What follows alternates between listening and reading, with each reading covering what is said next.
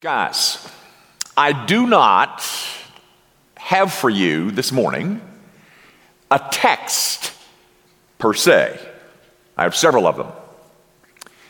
Um, that's what the bulletin means when it says selected. If you want to start with me, we're going to start in Exodus 12. But there's several other places that we're going to look as I tell you a story um, and we're going to jump around around those texts, and we're going to have to do so rather hurriedly. As you know, uh, on Communion Sundays, I try to keep my comments briefer so that we can enjoy the sacrament itself. So, you stay with me as I tell you the story about four Passovers. Okay? The first one is in Exodus chapter 12. You know about that one. I, I know you know. You may not know that you know, but you know. You know about the first Passover. You remember, Israel was in bondage to Egypt and was being, being treated cruelly and harshly by the Egyptians. And so God raises up Moses. he says, Moses, I want you to go down there and get my people out of there. And so he goes down, meets with Pharaoh, and Pharaoh says, No, no, no they're not going. And so there, then you get those plagues, you know, the fleas and the flies and the deaths and all that. It's just terrible stuff. But uh, Pharaoh still says, uh uh-uh, uh, you are not going. So God says, one more, one more plague that I'm going to send. The instructions start in chapter 12 by telling Israel that I want you to go get a lamb, and it's in uh, verse 5. You get a lamb without blemish and you take some of the blood of that lamb and you paint it on your doorpost. and at midnight tonight, I'm going to pass by through the death angel, and everybody who's got blood on the doorpost will be safe, and those who don't will lose their firstborn. And so, um, you will notice in Exodus chapter 12, uh, in verse 11, it says, It is the Lord's Passover. This is the first one. Uh, read on with me down in verse 13. Um, the, the blood shall be a sign for you on the houses where you are. And when I see the blood, I will pass over you. Did you know that? That's where the name comes from. I will pass over you. And thus it is called the Passover. And that, of course, comes to pass.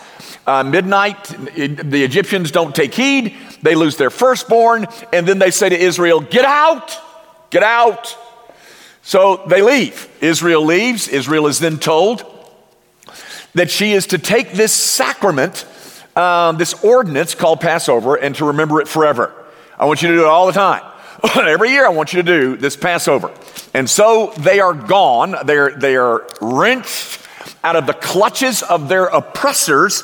And we're told in uh, verse 43 this is the statute of the Passover. That's the first. Passover there in Exodus chapter 12. You've heard about that one, I know. But the second one, I'm not sure you heard much about. It's found in the book of Ezra. And Ezra is not exactly a book that we spend a whole lot of time in. Ezra, Nehemiah, Esther, Job, Psalms. So if you can find Ezra, let me tell you about that Passover that's found in the book of Ezra. Okay, you've heard about the first one. Here's the second one. Um, history has changed, of course. Uh, the Babylonians have sent their army in and they've crushed, uh, crushed Israel and Jerusalem. And Israel has been dragged into captivity by the Babylonians and they're living in Babylon. Um, the Persian army then defeats the Babylonian army, and a new king comes to rule, and his name is Cyrus. And you will notice in chapter 1, verses 1 through 3, Cyrus is now the king, and Cyrus says, I want you people to go back home. You're free to leave. Israel, you're free to go back. Um, and uh, I want you to build a, the house to the Lord there. And so they go back. You'll notice in chapter 3, they're under the leadership now of Zerubbabel and Jeshua, and they, they build an altar and they resume sacrifices on that altar. But then comes chapter 4, and opposition arises to stop them. The people of the region don't want this going on, and so they try to stop this construction project on the, on the temple. So um, they, they write a letter to the king, who is now Darius, a new, new king. So Darius says, okay, stop the construction and let me search the archives. They search the archives, and sure enough, they find that Cyrus had told them that they could do this. And so Darius writes back and says, You guys go right ahead and build that temple. And not only that, I'll pay for it. So they get to construction on this, on this, um, on this temple.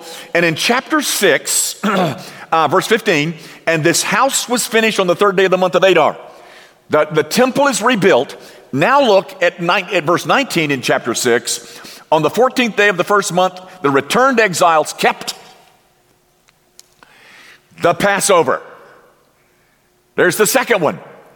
Guys, when they came out of Egypt for the first time, that was called the Exodus. You saw the movie.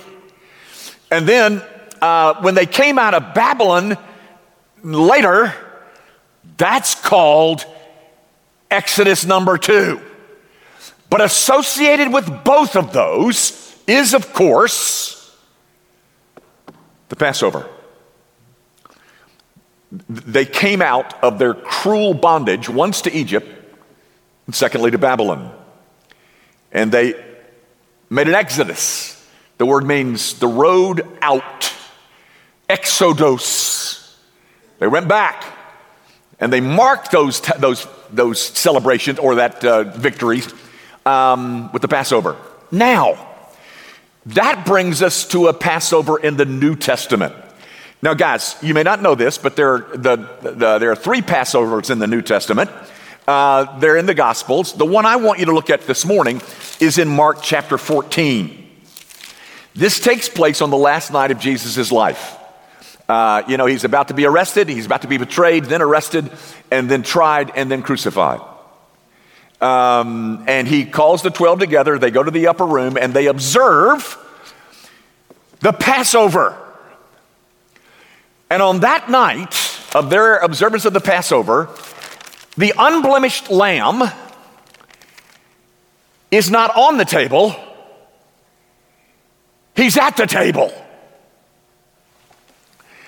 And Jesus uses that occasion to rework it redesign it, that is the Passover, and give it to us in a different form.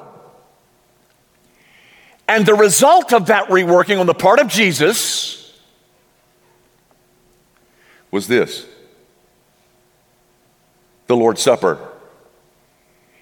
The Lord's Supper, which has its roots all the way back to Exodus 12 when God instituted this thing in the first place. Now, that's the third Passover, and here's the final one. This is a statement that Paul makes in 1 Corinthians chapter 5, verse 7. He says, For Christ, our Passover lamb,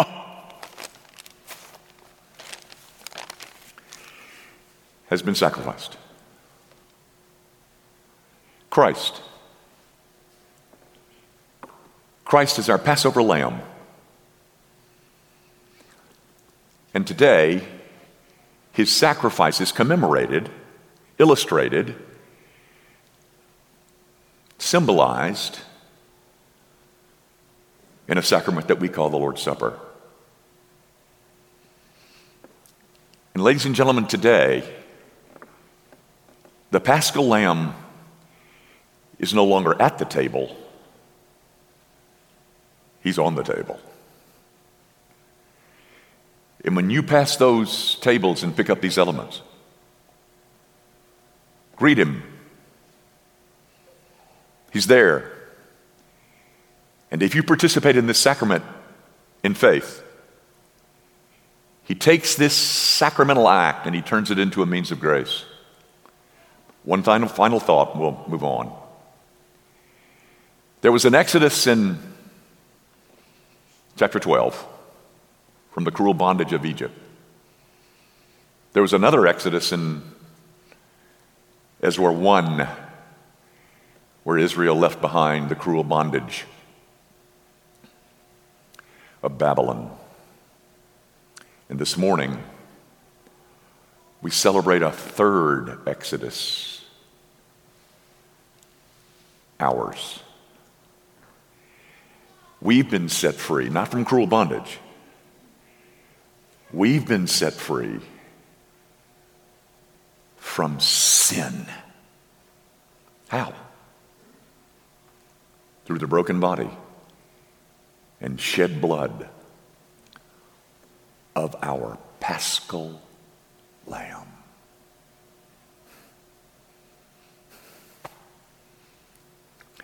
Our Father, might your people flourish as they consider all over again the great and wonderful truths contained in this sacrament.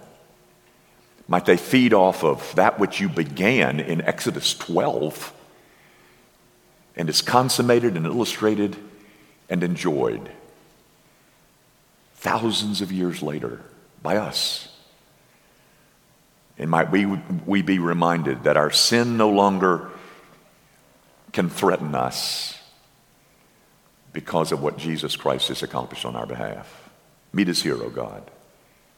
Meet us here and nourish our souls for Jesus' sake. Amen.